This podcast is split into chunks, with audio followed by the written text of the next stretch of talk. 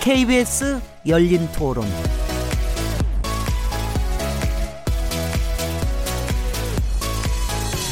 안녕하세요. 묻는다, 듣는다, 통한다. KBS 열린 토론 진행자 시민 김진혜입니다.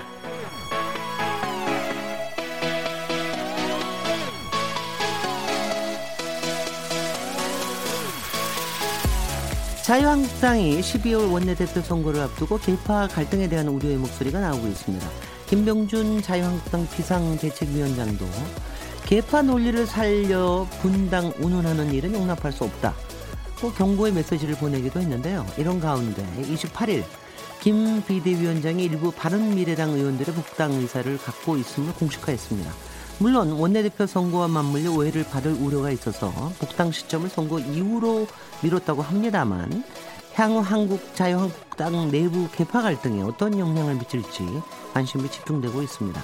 오늘 인물 없는 인물 토론 코너에서는 자유한국당 친박대 비박이라는 주제로 당내 상황과 앞으로 야권에 미칠 파장까지 전망해 보도록 하겠습니다. 11월 30일 KBS 열린 토론 지금 시작합니다.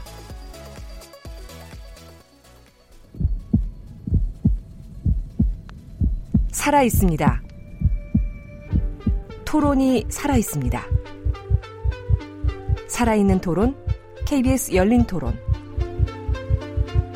토론은 라디오가 진짜입니다. 진짜 토론, KBS 열린 토론.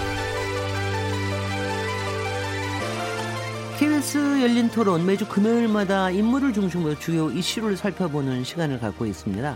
화제 인물을 모실 수 있을 때는 인물 있는 인물 토론을 하고 또 정치적 사회적으로 불가 초대가 불가능할 경우에는 인물 없는 인물 토론을 통해서 다양한 시선으로 화제 인물을 분석해 보고 있는데요. 오늘은 인물 없는 인물 토론 자유한국당 친박 대 비박 이라는 주제로 얘기 나눠보려고 합니다. 오늘도 요새 보니까 요새 인물 없는 인물 토론에서 인물들에 대한 얘기를 굉장히 많이 한 것 같아요. 그러니까 좀 더 재미나기도 한데요. 오늘 함께 얘기 나누실 패널 세 분 소개해 드리겠습니다. 매주 금요일 날 고정 패널이시죠. 최병묵 정치 전문 기자님 자리하셨습니다. 네, 안녕하세요. 김성환 시사평론가님 나오셨습니다. 네, 안녕하세요. 오늘 이 주제를 위해서 특별히 모신 분입니다. 고성국 정치평론가님 출연하셨습니다. 오셨습니다. 안녕하십니까? 여기 처음 나오시는 열린 토론을 하는 거에 처음 나오시는데 오랜만입니다. 저 꽤 반갑습니다. 전 몇 년 만인 것 같은데. 저는 열린 토론에 한 3년 고정 패널로 출연했던 적이 있습니다. 아주 아주 옛날에요. 그 민경욱 앵커가 진행할 때 네네. 아주 옛날이네요. 네네. 그때도 정치 정치 시사 네, 프로였습니까? 네. 네네. 서로들 잘 아실 테고요. 여러분들 잘 아시다시피 KBS 열린 토론은 팟캐스트로 들으실 수 있습니다. 팟빵도 되고 아이튠스도 되고 다 된답니다. 그리고 매일 새벽 1시에 재방송됩니다. 특히 주말에 이게 특히 인물 없는 인물 토론은요. 주말에 들으면 되게 재밌어요. 그때 저기 하시면 제가 아, 최병목 기자님 별거다 생각하시네. 제가 제가 들으면서 막 그런 생각을 하고 그렇습니다. 아, 오늘 아마 이 주제도 사실 이제 굉장히 뜨거운 얘기가 많이 나올 것 같은데요. 요새 어, 정치와 관련된 얘기가 자유한국당발 소식들이 많죠. 특히 김명준 비상대책위원장께서 인적 청산을 예고하면서 당내 개파 구도의 확산에 대한 경고 메시지를 아주 세게 날렸는데요. 어, 지난 수요일 날 그랬습니다. 이런 경고 메시지를 세게 내신 배경이 뭐라고 보시는지 오늘은 김성환 평론가님부터 시작해 보실까요? 네. 네. 뭐 지난번에 그 조강특위 위원을 맡았던 전원책 변호사가 결국은 이제 해촉이라고 그래야 되나요? 그거 하고 난 다음에 사실 친박하고 비박계 갈등이 다시 또 증폭되는 현상이 나타나지 않았습니까? 네. 특히 이제 친박계 일부 의원들 예를 들어서 홍문종, 유기준 의원 같이 목소리가 높은 의원들이 있었는데 그 이후로 당이 이제 헐거워졌어요. 네. 그러니까 서로 갈등들도 많아졌고 그런 부분에 대해서 다시 기강 잡기를 하지 않으면 안 되겠다. 네. 근데 뭐 친박 전체를 향해서 모두 다 다 그렇게 하라 이렇게 하는 발언을 한 것으로 보이지는 않고요. 제가 볼 때는 일부 의원들 조용해라라고 하는 메시지를 준 거 아닌가 싶고, 그러니까 그렇게 일부 의원들이 자꾸 목소리를 내면은 당내 갈등이 점점 증폭돼 보이고, 네. 결국 김봉준 비대위원장 비대위원 체제가 흔들린다고 하는 판단을 하고 있는 것 아닐까. 네. 어. 청취자들 잘 아시겠습니다만 자유한국당의 여러 일정이 지금 굉장히 뭐 급박하게 여러 가지가 일정이 진행되고 있습니다. 일단 조강 특위에서 당협위원장 교체하는 게 진행이 되고 있고 한 보름만 있으면 원내대표 선거가 있죠. 그리고 한 또 두 달 반 정도만 지나면은 또 이제 전당 대회가 있고 그래서 여러 가지가 좀 꿈틀거리고 그러는 것 같습니다. 저 어, 최백목 기자님은 어떻게 보고 계시는지요? 그러니까 지금 이제 원내대표 선거 사실 날짜가 정해지지 않았습니다. 아직 네네. 이제 12월 11일이 김성태 원내대표가 음. 임기가 끝나는데 사실 그 전에 해야 되는 게 맞는 거 아니죠. 아직까지 며칠 안 남았는데 날짜도 네. 지금 정하지 않고 있는 상태고 개파 갈등이라는 것은 사실은 지금 자유한국당 내에 우리가 이제 친박 비박이라고도 하고 뭐 복당파 잔류파 얘기도 하고 그렇, 그렇습니다. 이름은 뭐 뭐로 붙이든 간에 친박과 비박의 뿌리는 사실은 뭐 박근혜 전 대통령이 대표 시절부터 계속해서 있었던 거기 때문에 네. 그리고 개파 없는 정당이라는 건 원래 없죠. 어, 그런 의미에서 본다면 지금 자유한국당의 그 개파의 본질적인 문제는 친박 세력 이라는 사람들과 비박 세력이라는 사람들이 세력이 거의 비슷해요. 네. 그러니까 이게 무슨 문제만 되면 싸움으로 비춰지는 거죠. 예를 들어서 더불어민주당 같은 경우는 친문이 압도적으로 많지 않습니까? 네. 그리고 비문도 있어요. 네. 그런데 개파 갈등이라는 표현을 별로 안 써요. 왜냐하면 비문이 목소리를 낮추고 있기 때문에 그렇다 이렇게 그렇죠. 봐서 네. 이제 김병준 비대위원장은 사실은 뭐 친박이든 비박이든 어느 한쪽 개파의 지지를 받고 있지는 않잖아요. 그런 점에서 개파 갈등을 잠재우기 위해서 경고 메시지를 이렇게 날리긴 했지만 그게 실질적으로 그 선거를 앞둔 개파 갈등을 잠재우는데 무슨 역할이나 영향을 미치지는 못할 것이다. 그래서 그게 저는 이제 정치의 본질이다. 그냥 그렇게 보고 있습니다. 네. 고성 평론가님은 어떻게 보고 계십니까? 그러니까 이름이라는 게요. 사물을 정확하게 반영해야 할 때 의미가 있잖아요. 네. 음. 그러니까 지금 한국당의 반박이나 비박파는 확실히 있는 것 같아요. 뭐 김문성 의원이 뭐 탄핵은 불가피했다 뭐 이런 걸 아직도 주장하는 걸로 봐서 박근혜 대통령 탄핵을 했던 사람들 또 그 탄핵이 불가피했다고 생각하는 사람들은 확실히 집단적으로 존재하는 것 같습니다. 네. 그런데 친박이 있습니까? 저는 친박은 없어졌다고 생각해요. 네. 옛날에 친박이었던 사람들 중에 정치적으로 좀 아직도 살아 남은 사람들이 몇 명 그냥 활동하고 있는 거예요. 그래서 이 사람들은 이른바 그 개파의 구성 요건을 갖추고 있지 못합니다. 네. 뭐 따로 자기들끼리 무슨 논의 구조를 갖고 있는 것 같지도 않고 행동을 집단적으로 뭐 통일시킬 만큼의 내부 규율 같은 것도 없어요. 또 그걸 이끌어갈 만한 무슨 중간 리더도 없는 상태입니다. 네. 그러니까 친박 대 비박으로 이렇게 지금의 한국당의 권력 투쟁 양상을 설명하려면 좀 이제 억지 설명이 자꾸 나와요. 그러니까 이 비박이나 반박 그걸 이제 복당파라고 이제 보통 부르잖아요. 그거는 확실히 실체가 있어요. 그런데 나머지는 그냥 당을 떠나지 않고 지킨 사람들이라서 잔류파라 부르는 거지. 네. 이것을 무슨 세력적 개파로 음. 부르는 것은 제가 보기에 사실과 좀 다른 부분들이 많이 있다. 음. 그렇게 네. 저는 생각합니다. 그러면 평, 저 고성구 평론가님은 어떻게 부르고 싶으십니까? 비박 대 반박? 아, 그렇지도 않을 것 같은데. 당파 대 잔류파로 부르면 비교적 어, 사실에 좀 근사한 에, 그 명칭이 될 거라고 저는 생각합니다. 아 그래요? 음, 복당 파 대 네. 잔류파 이 의견에 대해서는 어떻게 생각하십니까? 아니 그래서 제가 조금 전에 말씀드렸지만 그게 비슷한 얘기예요. 그러니까 이제 잔류파라는 사람들 중에 다수가 친박이었어요 과거에. 네. 음, 그리고 이제 예를 들어서 뭐 의원들 이름을 우리가 쭉 댈 수 있잖아요. 음흠. 이제 과거 친박이었던 사람들 그 사람들이 다 잔류했단 말이죠. 복당파라는 거는 이제 바른정당이라는 걸 만들어서 바른미래당으로까지 옮겨갈 때 다시 자유한국당으로 돌아온 사람들이잖아요. 네. 그 사람들 중에 친박은 하나도 없어요. 네. 어, 다 비박들이라고요. 네. 그러니까 근데 숫자는 많지 않잖아요. 근데 아니 숫자는 바, 다른 미래당에 조금 남아 있으니까. 아, 더군다나. 아니 그런데 합하면 많지 않잖아요. 자유한국당에도 비박이면서 또 탈당을 안 한 사람도 있거든요. 음, 그렇기 때문에 음, 이제 이게 복당파다, 뭐 잔류파다 이런 불 이렇게 명칭을 붙이는 사람도 있고. 그걸 이제 과거의 어떤 권력 관계를 반영해서 친박과 비박으로 명칭을 붙인 사람도 있는데 네네. 왜 우리가 흔히 싱크로율이라고 하잖아요. 그 네. 이렇게 겹치는 정도. 겹치는 정도는 아마 한 80% 정도는 겹칠 그러니까, 것이다. 저는 그렇게 봅니다. 그 지금 민주당의 친노 세력이라고 이렇게 우리가 민주당 개파를 얘기하는 건 아니잖아요. 네. 그 옛날에 친노였던 사람들이 지금 친문 세력으로 대부분 지금 활동하고 있어서 친문이라고 부르는 것은 뭐 통용이 되지만 음. 친노 이렇게 부르지 않잖아요. 이제 지나갔다고 보는 시대가 음, 네, 지나간 그러니까. 거라 보죠. 네. 저는 한국당에도 자꾸 친박 비박으로 이렇게 구도를 가지면 지금 사법 처리 중인 탄핵당해서 감옥에서 사법 처리 당하고 있는 박근혜 대통령을 자꾸 이렇게 한국당의 내부 권력 투쟁으로 끌어들이려고 하는 의도가 거기서 작동된다고 저는 보거든요. 네. 그리고 그것은 사실과 다르고. 네, 그래서 저는 기왕에 한국당의 개파 정치를 어, 이 사실성을 갖고 분석을 하려면 그냥 복당파 잔류파 또 그들이 스스로 그렇게 부르고 있으니까 그 복당파 잔류파라는 구도를 갖고 설명하는 것이 좋겠다. 제가 그렇게 말씀드리는 음, 겁니다. 이제 지금 말씀하신 건 이제 세력대 세력의 문제로 이제 이해하고 말씀을 해주신 건데요. 네, 네. 그러니까 다른 외부에서 사람들이 받아들일 경우에는 박근혜 전 대통령 탄핵 문제를 문제를 어떻게 정리하느냐 이게 이제 자영당의 최대 이 과제 중에 하나잖아요. 사실은.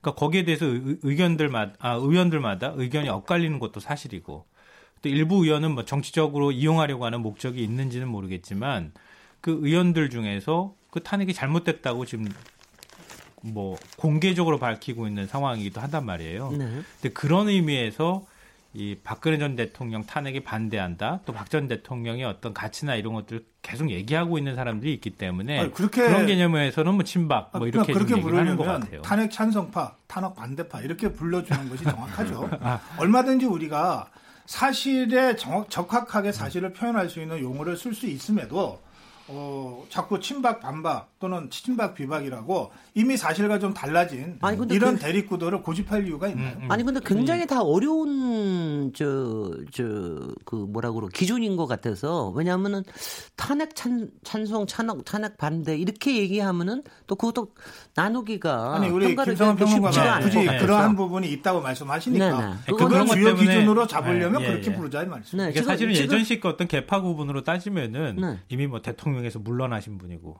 구속까지 되신 분이기 때문에 음. 그분의 박자를 따가지고 지금 세력이라고 부르는 것 자체가 사실 넌센스이기도 하죠. 아, 근데, 근데 저는 이게 좀 듣다 보니까 제, 제 생각에 좋은 게 나온 것 같아요. 그러니까 잔류파, 복당파도 좀 조금 뭐 잔류파 그러니까 굉장히 나쁜 거로 보이고 그래서 그것도 그렇고 친박, 지금 말씀하신 대로 친박 대 반박이라는 게 친박이라는 걸 지금 이렇게 표명할 수가 없는 거기 때문에 어, 구친박? 그 다음에 아니 뭐 그렇게 따지면 예, 그거는 예, 사실 예친박 맞아요. 그게 네네. 정확한 표현. 정확하게 사실은 예친박 예, 전에 분명히 친박 세력들이었어요. 왜냐하면 지금 민주당의 네네. 경우에 친문이라고 하는 사람들이 구친노 예, 비슷한, 말하자면. 비슷하잖아요. 그러니까 네, 네. 그렇게 부를 수 있죠. 그렇게 부르자면 네. 그러니까 민주당도 그렇게 부르자고 하, 같이 하셔요. 아 아니 그러니까 아니 그러니까 뭐 아니 그러니까, 그러니까 여기서 오늘 구친노라고 부르시 아니 오늘 지금 얘기를 아니, 하는데 저는 이 제목이 친 음, 제목을 그렇게 달아서 반박이라 음. 친박 대 반박이라고 달아놓으니까 네. 아 저는 이렇게 나누는 건 무지 싫어하거든요. 저는 네. 솔직히 네. 개인적으로. 아, 네. 그래서 그래도 그런 거는 있는데 일단은 이제 그래도 이게 아마 원내 대표가 나오는 것 때문에 그런 이유도 있고 지난번에 왜 지난주에 저는 조금 좀 웃기는 웃었는데 일곱 가지 왜 조강특위에서 당협위원장 교체 기준을 제시하지 않았습니까? 네. 그때 특히 얘기한 것 중에 하나가 진박 간별사, 영남 다선 등은 좀 이제 교체 대상으로 이런 얘기를 해서 더군다나 이게 이게 불이 붙은 게 아닌가 하는 생각이 드는데 어떻게 보고 계십니까? 그 진박 간별사라는 건 우리가 뭐 잘 아시다시피 그 조원진 의원 지금 대한애국당에 가 음. 있는 조원진 의원이 그때 총선 공천 과정에서 본인이 진박 간별사를 자처하고 나섰던 거거든요. 음, 그렇죠. 음 그리고 이제 사실 그거에 어떤 배후라고 할까 뭐 힘, 뒷받침이 돼준 게 최경환 의원이었잖아요. 네. 그렇기 때문에 이제 조원진 의원이 1차 간별하고 최경환 의원이 최종적으로 결재하면 정치적으로 네. 결재하면 이제 이른바 진박이 되는 거 그런 구조였단 말이죠 당시에. 네. 그래서 그렇게 해서 사실은 그 영남 지역을 중심으로 해서 이른바 진박들이 활동을 한 게 사실이에요. 어. 그러니까 지금 이제 이른바 당협위원장 교체 라는 기준으로 진박 간별사 얘기를 하는 것은 그 당시 총선 과정에서 소위 공천 파동에 상당한 책임이 있는 사람들은 이번에 배제하겠다라는 의미로 받아들여지고 네. 그러나 그렇다고 해서 또 영남 다선 이렇게 얘기하면 그거는 꼭 친박만 얘기하는 건 아니에요. 구친박만 얘기하는 건 아니고 음흠. 영남 다선 중에서 이제 그 대표적으로 교체 대상이 되는 사람들이 영남 지역을 기반으로 해서 사실 선거 운동 같은 걸 별로 하지도 않고 음. 오로지 지역 구도라는 거에 그냥 힘입어서 쉽게 쉽게 국회의원 배지를 다른 사람 그건 꼭 구친박만 있는 건 아니거든요. 비박 반박 중에서도 꽤 많아요.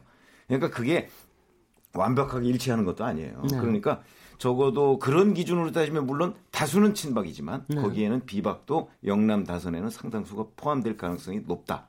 그건 이제 지금 뭐 당무감사 진행 중이니까 나중에 결과를 보면 나오겠죠. 어떻게 보십니까? 뭐 네, 영남 다선은 우리 최병무 평론가께서 잘 말씀하셨으니까 저는 이제 진박 부분만 할게요. 거기 저 어떻게 되어 있습니까? 간별사라고 되어 있습니까? 간별... 간별된 사람들이라고 아니 간별사라고 되어 있습니다. 어, 그러면 두 사람이네요. 지금 최병묵위원회 네, 네. 설명대로 하면 어, 간별 한, 간별 한 사람은 두 사람 아니에요. 네, 조원진 의원하고 저 최경환 의원이라면서요. 네. 그럼 두 사람만 지금 뭐 이저 공천에서 배제하겠다 또는 당협위원장에서 배제하겠다 이런 뜻이 되는데 그거는 아닌 간별 당한 사람들까지 포함시키자 그러면 좀 상황이 달라지죠. 이 표현 자체가 이제 그렇다는 것이고요. 저는 이거는 좀 매우 저 부적절하다고 생각합니다. 네. 그러니까 국회의원이나 당협위원장을 어, 할 수 있는 여러 가지 자격 요건을 두루 보겠다고 하면 뭐 그거야 당연한 거 아니겠어요? 그런데 만약에 진박으로 감별된 사람들 또 뭐 뭔가 배제 대상이 돼야 된다 그러면 그럼 반박으로 감별된 사람들은 왜 가만히 놔두나요? 반박으로 감별된 사람들이 있냐? 있죠. 자기들끼리 단체 행동해갖고서 탈당해서 바른정당 만들었던 사람들. 네. 그건 자기들끼리 얼마나 반박을 간별 많이 했겠습니까? 으흠. 집단 행동한 건데 정치 생명 걸고 간별사라고 하는 용어를 안 붙였을 뿐이지. 네. 그렇잖아요. 네. 그러면 친박은 배제되고 반박은 배제 안 해도 된다. 이런 으흠. 주장이 될 수도 있습니다. 네. 그 조항은. 네. 그래서 저는 이런 방식으로 그 조강특위나 또는 비대위가 겉으로는 개파 분열 안 된다고 하면서 사실상 어, 특정 개파의 입장에 서서 다른 개파를 치겠다고 하는 식의 기준을 갖다 대는 거 이것은 정치적으로 공정하지 못하다 매우 네. 부적절하다 저는 그렇게 생각합니다. 어, 저기 김동완 네, 평론가님 뭐, 여기 붙이실 얘기 있으실 것 같은데. 네, 진박간별사 영남 다선이 이렇게 얘기했던 거는 제가 볼 땐 뭐 반박이다 아니면 비박이다 친박이다 이런 구분법을 가, 이런 구분법을 가지고 접근했다고 생각하지는 않습니다. 네. 이제 비대위원을 만나서 얘기를 들어봐도 그런데 그 자영당 그 보수 정당으로서의 뿌리가 쭉 이어져 온 거 아닙니까? 근데 그 안에서 권력을 누가 쥐고 있었느냐, 누가 그 권력의 핵심에 있었느냐 이런 개념으로 보는 거 아닌가 싶어요. 그러니까 그 능력이 부족하거나 아니면 당 지지율보다 더 낮은 지지율을 받는 사람들이라든가 그리고 뭐 공천만 받으면 그동안에 계속 국회의원을 다선을 해왔던 사람들 특히 이제 영남 지역에 있는 어, 정치인들 네. 그런 정치인이 이제 좀 바뀔 때가 되지 않았느냐. 네. 자유당이 뭔가 혁신하거나 변화의 모습을 보이기 위해서는 그런 사람들이 자리를 내주고 네. 좀 새로운 정치 신인이나 아니면 새로운 인물들로 교체해 줘야 자유당이 뭔가 혁신이나 개혁을 한 것으로 국민들한테 비춰질 수 있다. 네. 그런 내용까지 다 내, 포함해서 얘기를 설명을 했던 거 아닌가 싶고요. 그리고 이제 방금 전에 말씀하셨던 것처럼 어, 지난 이제 탄핵 정국 이후의 얘기를 설명하면 어, 지금 고석 박사님 잠깐 말씀하셨던 내용이 맞, 맞다고 저도 생각하는데요. 근데 우리가 보통 이제 어, 친노가 나중에 이제 패족이란 단어로 사용되기도 하고 그랬었잖아요. 스스로 패족이라 칭하기도 했었고. 네. 그거는 그 정권을 만들고 또 그 정권을 지탱해 왔다 핵심적 역할을 했던 사람들의 정치적 책임감에 관한 문제거든요. 그 책임감에 관한 문제가 불거졌었고 지난 탄핵 정국에서 그게 거의 극에 달하는 상황이었단 말이죠. 근데 그런 사람들이 과연 책임지는 자세를 보였느냐? 그런 책임지는 자세를 보이지 않았다고 하는 국민적 평가, 뭐 자유한국당 내부의 평가도 저는 있다고 생각하거든요. 네. 근데 그런 사람들한테 정치적 책임을 여전히 뭐 일정 정도 책임을 지라고 하는 측면도 여기에 포함돼 있다고 생각합니다. 요거 요거를 지금 요번에 나온 게 기준이 일곱 가지가 나오지 네, 않았습니까? 네. 일곱 가지의 기준이라는 맥락 속에서 보시면 어떻습니까? 그 일곱 가지 기준 고성근 평론가님 보셨습니까? 저는 그 기준이 네. 어, 매우 그 정파 정치적 그 편향성이 있는 기준이다. 그렇게 저는 느꼈어요. 어, 요거 말고도요. 예, 진박 예, 예. 간별 이거 말고도. 네, 왜 그렇게 보셨습니까? 그러니까 누가 봐도 뭐 공감할 수 있는 뭐 의정 활동을 뭐 성실하게 못했다든지 뭐 하여튼 이런 것들이야 다 그냥 넘어갈 수 있지만 네. 그 기준의 핵심은 조금 전에 우리 사회자께서 말씀하신 이제 그 대목이거든요.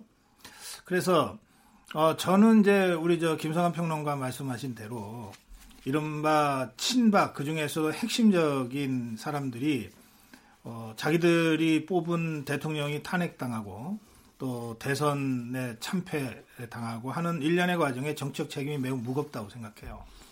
책임져야 된다고 생각합니다. 그리고 이들이 스스로 책임지는 모습을 그동안 보여왔지 못했기 때문에 어, 국민적으로도 책임져야 한다고 하는 여론이 높다고 저도 생각해요. 그런데 그 그러면 친박들 이른바 친박들이 책임지면 다 되는 거냐? 저는 그 가, 거의 같은 수준의 무거운 책임을 져야 될 세력들이 또 있다고 보는 거죠. 음. 당장 총선 진박간별이라고 하는 게 총선 공천 때 나왔던 거 아닙니까? 그렇죠. 그럼 총선 때 당 대표가 누구였습니까?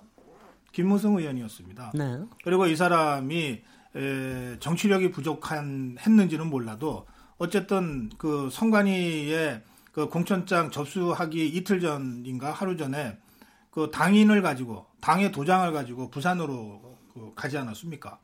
그래서 그 원내대표가 밤차 타고 내려가서 뭐 읍수하다시피 해서 다시 올라와서 도장 찍어서 간신히 선관위에 접수했거든요.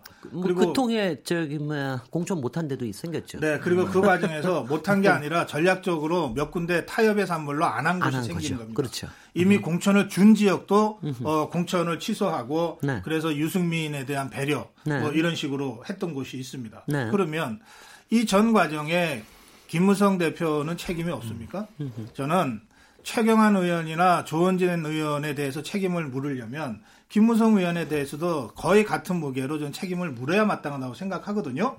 그런데 이번 그 비대위에서 또 조강 특위에서 제시한 그 배제 기준 있잖아요. 그것은 김무성 의원과 또 김무성 의원과 함께 집단 행동까지 해서 탈당했다가 돌아온 이 사람들에 대해서는 이 별로 이 책임을 묻겠다고 하는 조항이 안 보여요. 구체적으로. 예, 앞으로 과정에서 책임을 물게 될지는 모르지만 없어요. 그런데 유난히 그 친박과 특히 진박 간별 막 이런 식으로 딱 해서 이것이 누가 봐도 친박 중진들에 대한 이 물갈이 신호다라고 해석될 수밖에 없는 예, 요소들이 구체적으로 적시가 되니까 네. 이것은 정치적으로 편향된 것 아니냐 네, 이렇게 네. 비판이 되는 거죠. 아니 저기 정치적으로 음. 편향됐을지 모르지만 음. 정치는 또 그렇게 또 진행되는 거로 항상 봐왔기 때문에 아니, 저는 분들에 대해서 저는 그럴 수 있다고 보는데 이건 네네. 정치적으로 편향됐다고 선언하고 고백하고 하라는 거예요.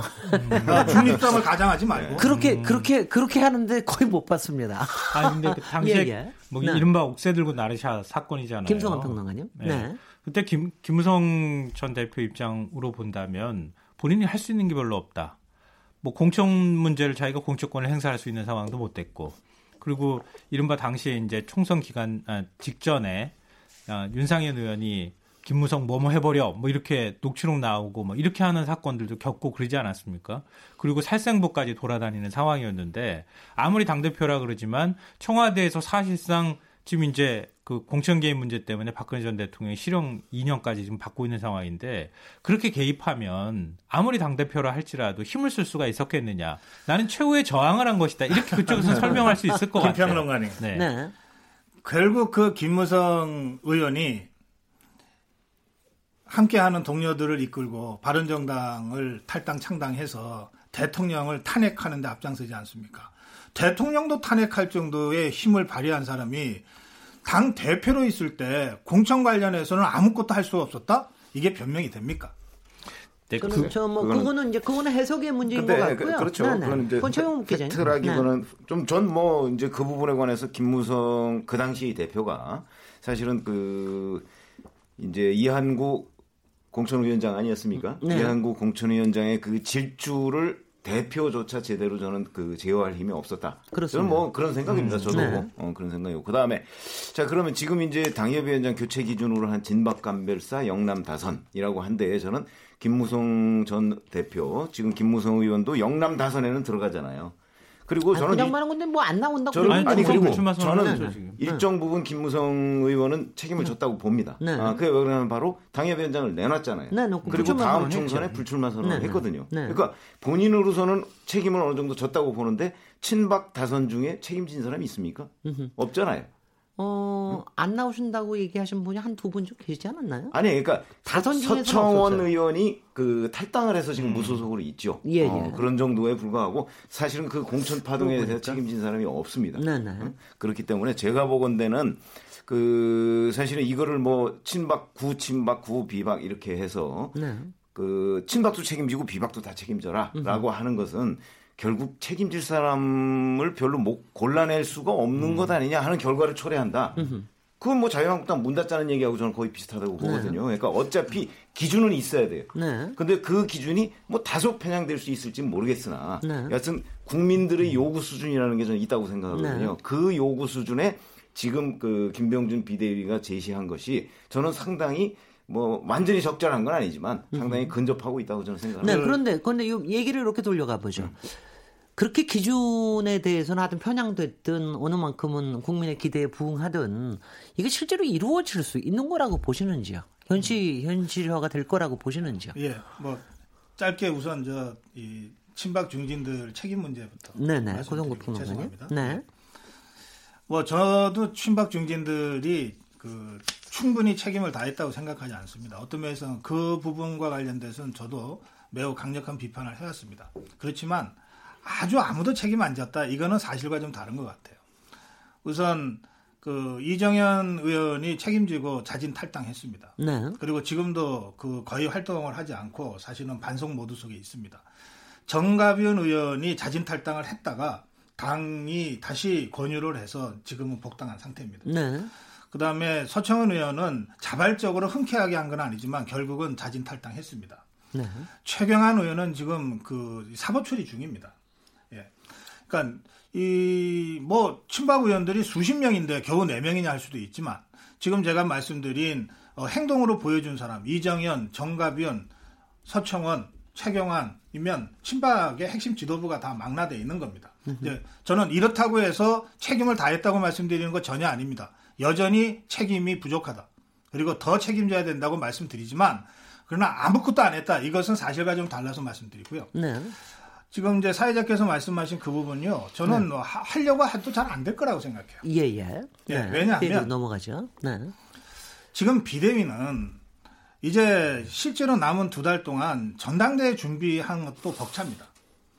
그리고 지금 이 253개 지역의 당협위원장을 전부 사퇴를 받아놨기 때문에 이것을 이 메꾸는 거가 쉬운 일이 아닙니다. 그것도 네. 기한 안에. 네. 네. 그래서 이 기준 저 기준을 엄밀하게 갖다 들이대서 치는 것까지 하기도 어려울 거다. 사실은 뭐 사회자께서도 정치 경험을 하셔서 아시겠지만 치는 것보다 더 어려운 게 그 빈자리에 정말 좋은 사람을 갖다가 임명하는 거죠. 거거든요. 네네. 그런데 지금은 치는 것 자체가 쉽지 않다. 그 네. 동력이 과연 김병진 비대위에서 그 동력을 어떻게 만들어낼 건가. 어, 그 점에 있어서 저는 현실적으로 가능하지 않은 얘기를 하고 있는 거다. 저는 그렇게 생각합니다. 네, 김성환 평론. 전부 교체하는 건 아니잖아요. 네. 지금 얘기하는 게 하위 한 20% 정도 지금 얘기하고 있는 상황이니까 물론 이제 그것도 많다 이렇게 얘기할 수는 있겠지만 일단 12월 중순까지 교체 대상을 정하고 그리고 1월 중순까지 새로운 인물을 영입하는 형태가 된다. 네. 물론 이제 이게 당내 갈등을 촉발시킬 수 있는 계기가 될 수 있는 사건이긴 하지만 뭐 불가능하다고 보기는 좀 어렵지 않나 하는 생각이 들고요. 음흠. 그리고 앞서 이제 그 여러 차례 말씀을 하신 부분에 그러니까 지금 박근혜 전 대통령을 그 당시에 그러니까 한창 이제 사법 아 그 저그 그 국정농단 사태가 터졌을 때 박근혜 전 대통령 탄핵에 찬성했느냐 지금 어, 반대했느냐 이걸로 자꾸 구분을 짓는 것은 저는 좀 불편하게 받아들여요. 네. 왜냐하면 당시에 박근혜 전 대통령 책임 문제에 대해서 국민 다수가 박 전 대통령이 탄핵하는 게 맞다고 판단했잖아요. 그러니까 여론조사 했을 때도 그랬고. 그러니까 그리고 아무리 이제 당시 여당에 속해 있는 국회의원이라 할지라도 그 부분에 대해서 외면하기 어려웠기 때문에 탄핵에 찬성하는 탄핵 발의안, 그 소, 탄핵 소추 발의안이죠. 발의에 동참을 했던 것이다. 근데 그게 지금에 와서 어, 일종의 이제 복당파의 멍해처럼 남아 있고 그 구분을 짓는 하나의 기준이 되는 거에 맞느냐. 지금 그 부분에 대해서는 조금 아마 이해 못 하시는 국민들도 있고 저도 개인적으로 는 이해가 잘 안 되는 측면이 요, 요 있습니다. 이 부분에 저기 최백목 기자님 의견도 좀 듣고 나서 또 그다음 넘어가 보시죠. 최백목 기자 어떻게 보세요? 글쎄 뭐 저도 이제 지금 저 고성국 박사님 말씀하신 그 결과적으로 얼마나 교체할 것이냐 네, 그건 네, 저도 회의적으로 보죠. 예, 예. 그러면 왜 일곱 가지 기준을 제시했느냐? 네. 그거는 그냥 목표, 목표와 기준 국민들한테 설명할 수 있는 저는 그런 걸 제시했다고 봅니다. 왜 그러냐면 현실 정치에서 보면 사실은 그 사람 영입이라는 게그 굉장히 어렵습니다. 그리고 예를 들어서 자유한국당이 자 당협위원장을 뭐 예를 들어서 한 30명 정도 교체한다고 했을 때그 네. 그 당협위원장을 그 지원해서 내가 자유한국당 당협위원장을 하겠다는 사람이 아마 이제 지역적으로 보면 영남에서는 좀 넘쳐날지 모르겠으나 네. 수도권 같은 데서는 별로 없을 겁니다. 네. 음, 왜 무슨 얘기냐면 당선 가능성이 있을 때 사람들이 들어오는 것이지. 그리고 뭐 아니 선거가 가능성... 바로 앞에 있든가. 그렇죠. 네. 코앞에 있든가. 뭐 네. 이래야 되는데 지금 그런 상황이 아니란 말이죠. 그렇기 네. 때문에 그 교체를 너무 많이 해버리면 네. 사실은 그 자리를 채우기가 굉장히 어렵습니다. 지금 뭐 불과 한 한 달 정도 사이에 김병준 위원장이 얼마나 많은 그 영입자들 접속했는지 모르겠으나 그 채우기가 불가능할 겁니다. 그렇기 때문에 그 기준을 제시하고 또 목표가 어떻다 뭐 쇄신 작업을 뭐 인적 청산을 어떻게 하겠다라고 얘기는 했지만 실제 뭐 태산명동 서일필까지는 아니어도 그 아마 상당히 네. 제한적인 정도의 청산 작업에 그칠 가능성이 있다. 근데 그게 그런 데는 저 고학선님 의견하고 음. 동의를 글쎄요. 해요. 근데 이제 뭐 제가 지금 시나리오를 두 개를 좀 얘기를 드려볼게요. 음. 그러니까 한쪽에서는 그러니까 너무 또 많이 안 하면 국민들이 또 실망할 거기 네. 때문에 어느 만큼을 해야 되는데 또 너무 많이 하면 이 사람들이 하나하나의 세력이 돼가지고 또 이제 무슨 별도의 당 얘기가 나올 그러니까, 것 같아서. 그러니까 이제 그런 것들을 정무적으로 쫙 판단을 해야 돼요. 뭐 정확한 건 좀 어렵겠지만 무슨 얘기냐면 어차피 그, 그 당협위원장에서 쫓겨난 사람들은 뭔가 당을 하거나 정치를 재개하려고 할 겁니다. 그렇겠죠. 어. 그래서 네. 지금 말씀하신 대로 김병준 비대위원장이 그 숫자를 너무 늘려놓으면 네. 그 사람들이 별도로 뭔가 이 정치 세력과 할 가능성이 네, 있어요. 네, 네. 그러니까 그 숫자를 너무 늘려놓을 수가 없는 게 현실 정치에서의 하나의 기준이 돼요. 네. 어. 그 다음에 그러면 또 다 뭐 친박 그래갖고 친, 당시에 뭐 옛날에 친박이었고 공천 과정에 뭐 책임이 있는 사람은 다 당협위원장을 박탈한다? 그렇게 되면 이 사람들 자체가 진짜 정당이 하나 될 정도로 굉장히 많습니다. 네네. 그러니까 또 그렇게 많이 해놓으면 예. 안 된다는 것이죠. 네. 그러니까 국민들의 눈높이와 그다음에 세력화가 안 될 정도 그 중간선에서 적당히 이제 정무적 판단을 고려해야 되는데 네. 뭐 그런 정도는 김병준 위원장도 뭐 정치 이 언저리에는 그 있었으니까 네. 아마 판단을 할 것으로 봅니다. 네, 네 저는 네. 숫자가 그렇게 많지 않을 거라고 봅니다. 예, 예. 그 부분에 대해서는 저도 뭐 동의하고요. 완벽하게 그렇게 뭐 바꾼다고요. 계획은 그렇게 되지만 그게 쉬운 쉬운 일이 그, 아니기 때문에 그렇게 되는 두 가지 차원을 달리해서 말씀드릴 게 있는데요. 아니 저는 이번에 당협위원장 교체가 뭐 정치적으로 무슨 의미가 있나 싶어요. 이 국민들이 국회의원 이름도 잘 모르는데 네. 요즘 정치 불신이 심해서 당협위원장 교체가 뭐 국민들적으로 무슨 관심거리가 되겠습니까? 네. 이게 내년 가을 겨울쯤 돼서 네. 총선 앞두고 뭐 공천 혁명이 이루어진다. 네. 그래서 현역 의원들이 막 추풍날처럼 네. 공천에서 탈락하고 신인이 막 이 공천 이 상황이 되면 국민적 관심이 있겠지만 네. 지금은 당협위원장이에요. 네, 네. 그리고 홍준표 대표 때도 당협위원장 60명인가 70명을 바꿨어요. 네. 뭐 누가 압니까? 음. 네. 그리고 불과 몇 달 만에 또 전원 사표 바꾸서 지금 또 얼마나 바꿀지 모르겠는데요.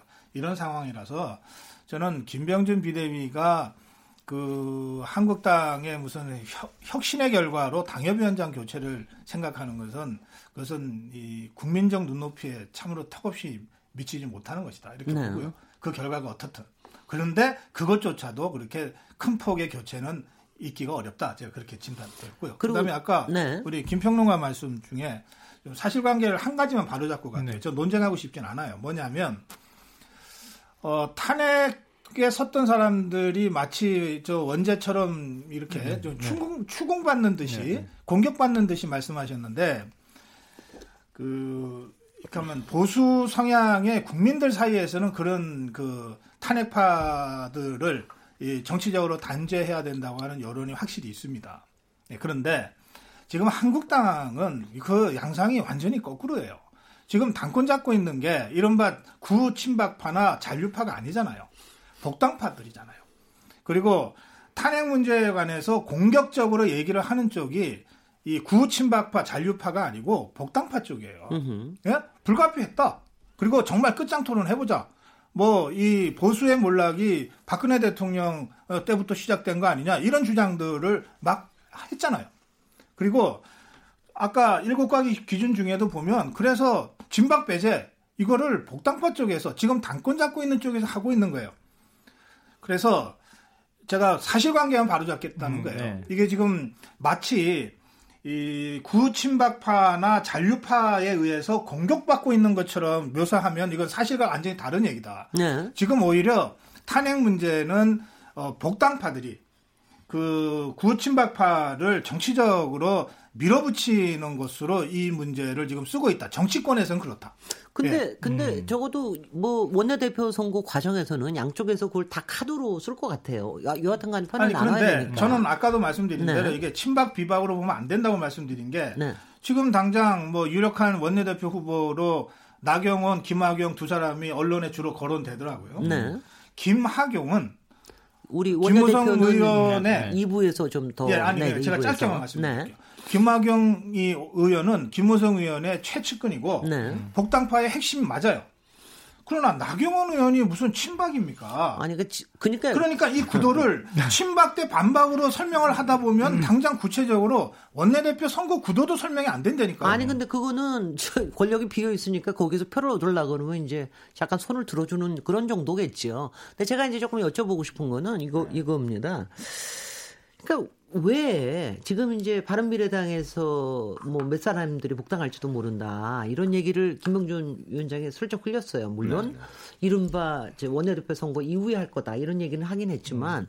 근데 그렇게 된 촉발한 게 또 있더라고요. 그 정우택 저기 위원이 비대위원 중진회의 연석회의에서 한간에 바른미래당에서 오 네다섯 다섯 대여섯 명이 계속 복당되고 그분들이 당협위원장으로 돌아온다 이런 말이 있다 이런 얘기를 했기 때문에 그렇죠. 이게 나왔다고 그러는데 음. 지금 무슨 일들이 벌어지고 있는 겁니까? 아니 그러니까 네. 바른미래당 의원들 중에서 기자님. 이제 지금 말씀하신 이제 그 김무성 의원이나 김성태 원내대표나 뭐 이런 사람들이 1차적으로 복당했던 거 아니에요. 네. 그런데 그 이후에 그 복당 대열에 이제 동참하지 않았던 의원 중에서 네. 어, 바른미래당이 이제 당당되고 나서 아, 이 당에 도저히 있으면 안 되겠다 싶은 사람들이 좀 있는 것으로 알아요. 네. 어, 뭐 실제 뭐 이름도 몇 명 거론이 되고 있지 않습니까? 으흠. 그 사람들이 2차로 탈당해서 자유한국당에 합류를 할 것이다 하는 얘기는 여의도에 많았는데 으흠.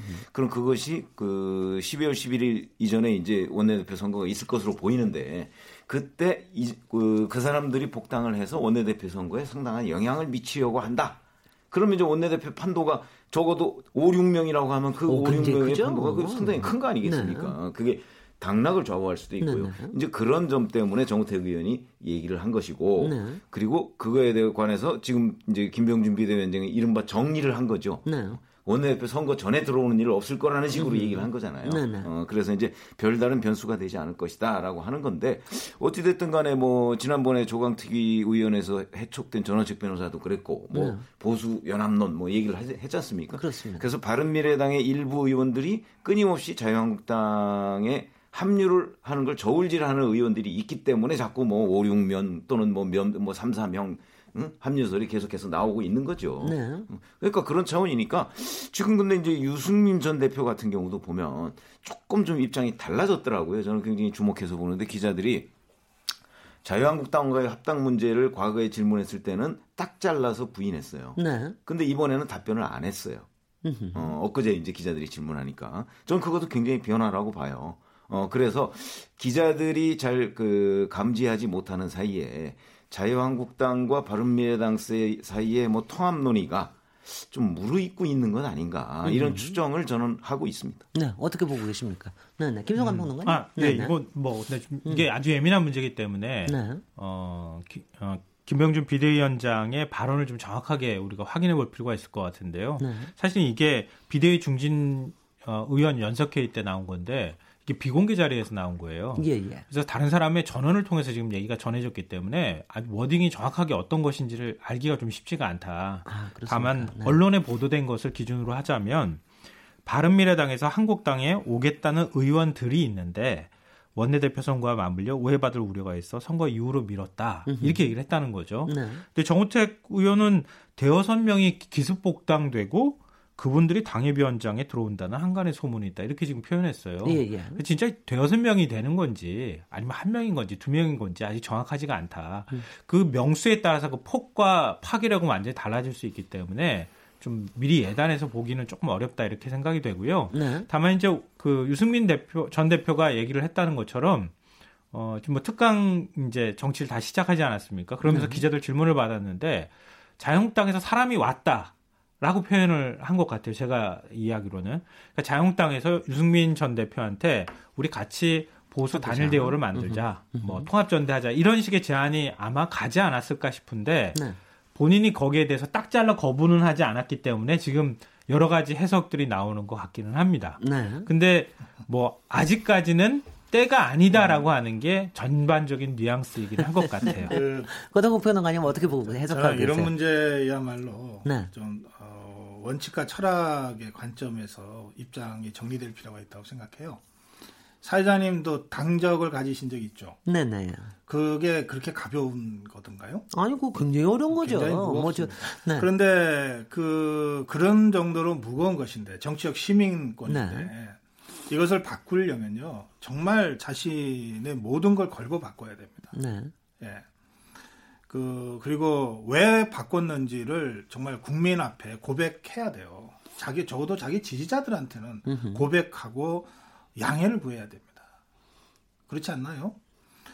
그런데 지금 그 한국당에 있다가 바른정당으로 우 몰려나가서 창당하는 과정에서 과연 그런 집단적이건 개인적이건 그런 고백이 있었는가. 그리고 또 하다가 다시 들어오는 과정에서는 또 그런 고백이 있었는가.